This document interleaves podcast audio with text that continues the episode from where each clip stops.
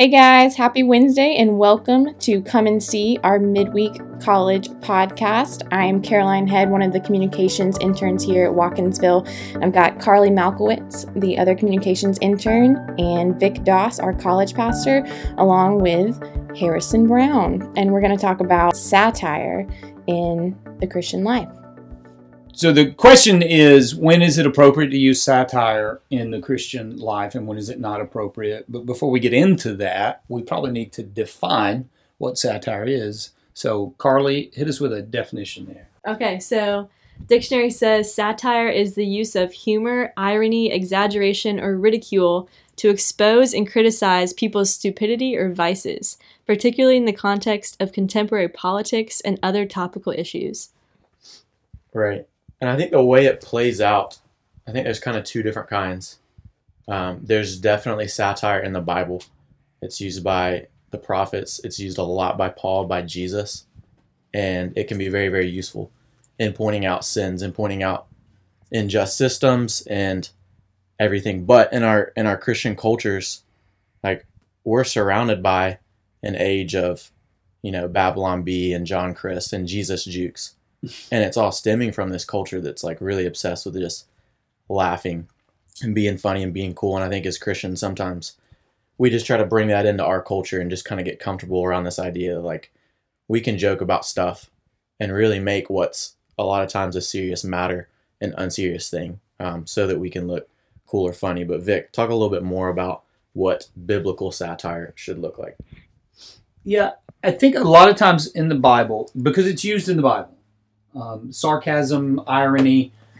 Um, when it's used in the Bible, it's the use of it is sparse, mm-hmm. and it's used to uh, a lot of times poke at an entire system.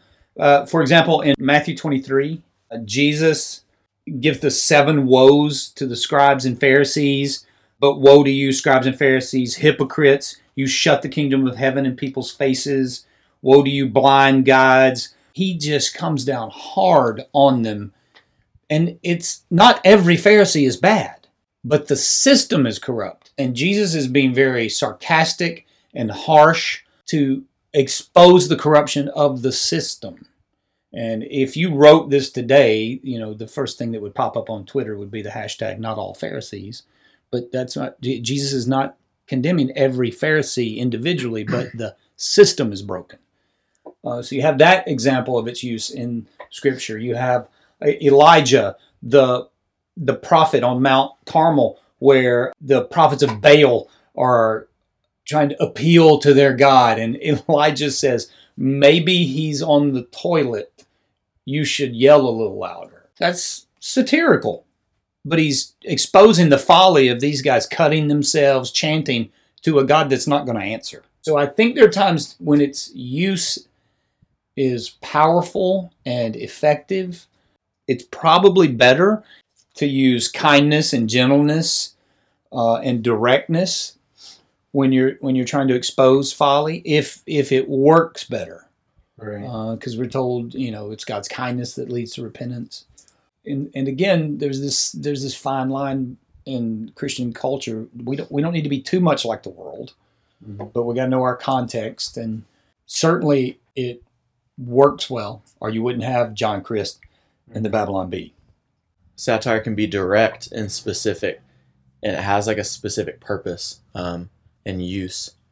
Um, but it seems like in Christian circles, a lot of times, like when we just use it to look funny, to fit in, to look cool, it's it's making a joke out of what can be a very serious thing. Because like Christ, when he used satire, it was never for the purpose of making someone laugh. It was always followed by like a very serious explanation of like why he said it and it, it wasn't passive at all. A lot of times when we joke and make Jesus jukes, it's just like a passive indirect way of trying to call something out and it doesn't really work. It's not it kind of it's it's used to replace rebuke when it's rebuke is a very specific thing um, as well.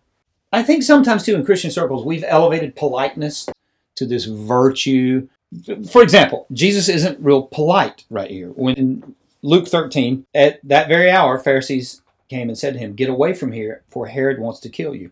He said to them, Go tell that fox Behold, I cast out demons and perform cures today and tomorrow, and the third day I finish my course. He's saying, like calling Herod a fox there isn't a compliment. It's he's he's this clever little boy. Go tell him this is what I'm doing. And then Jesus goes on to say, Oh, Jerusalem, Jerusalem, the city that kills the prophets and stone those who are sent to it. He, he basically says, I know I've got to go to Jerusalem because that's where you kill your prophets. That's it's not polite. But Jesus is using it to expose sin and folly, and it lands on them really like a like a load of bricks. And I think the if the purpose is to expose sin and lead people to repentance, and it's done with that heart, then it's then it's okay. But as a communicator, like that can't be my primary device. Right. Um, and so you have to you have to check yourself. You know, am I doing this because it's going to be funny and it's going to make a point, or am I just trying to belittle someone, Mhm. or am I really trying to expose sin in a culture? And, Right. and that's when it I feel like the use is appropriate.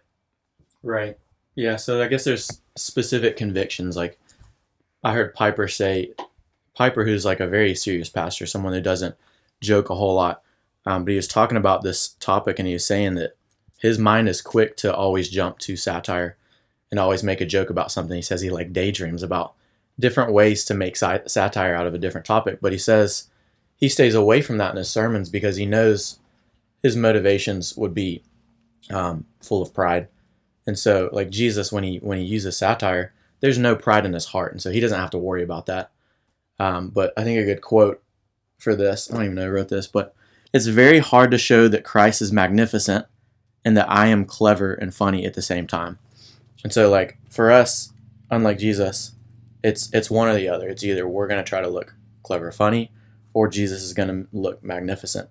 And so, like another thing to think about is when we get comfortable in our Christian groups, we'll joke about, you know, different things, different aspects of the Christian walk, and we'll forget that there's people, even if they're just walking by on the street, there's people who are hearing us, and there's people who are really coming to the conclusion that Christians, because of the way we joke about our God, we must like really not think He's that important.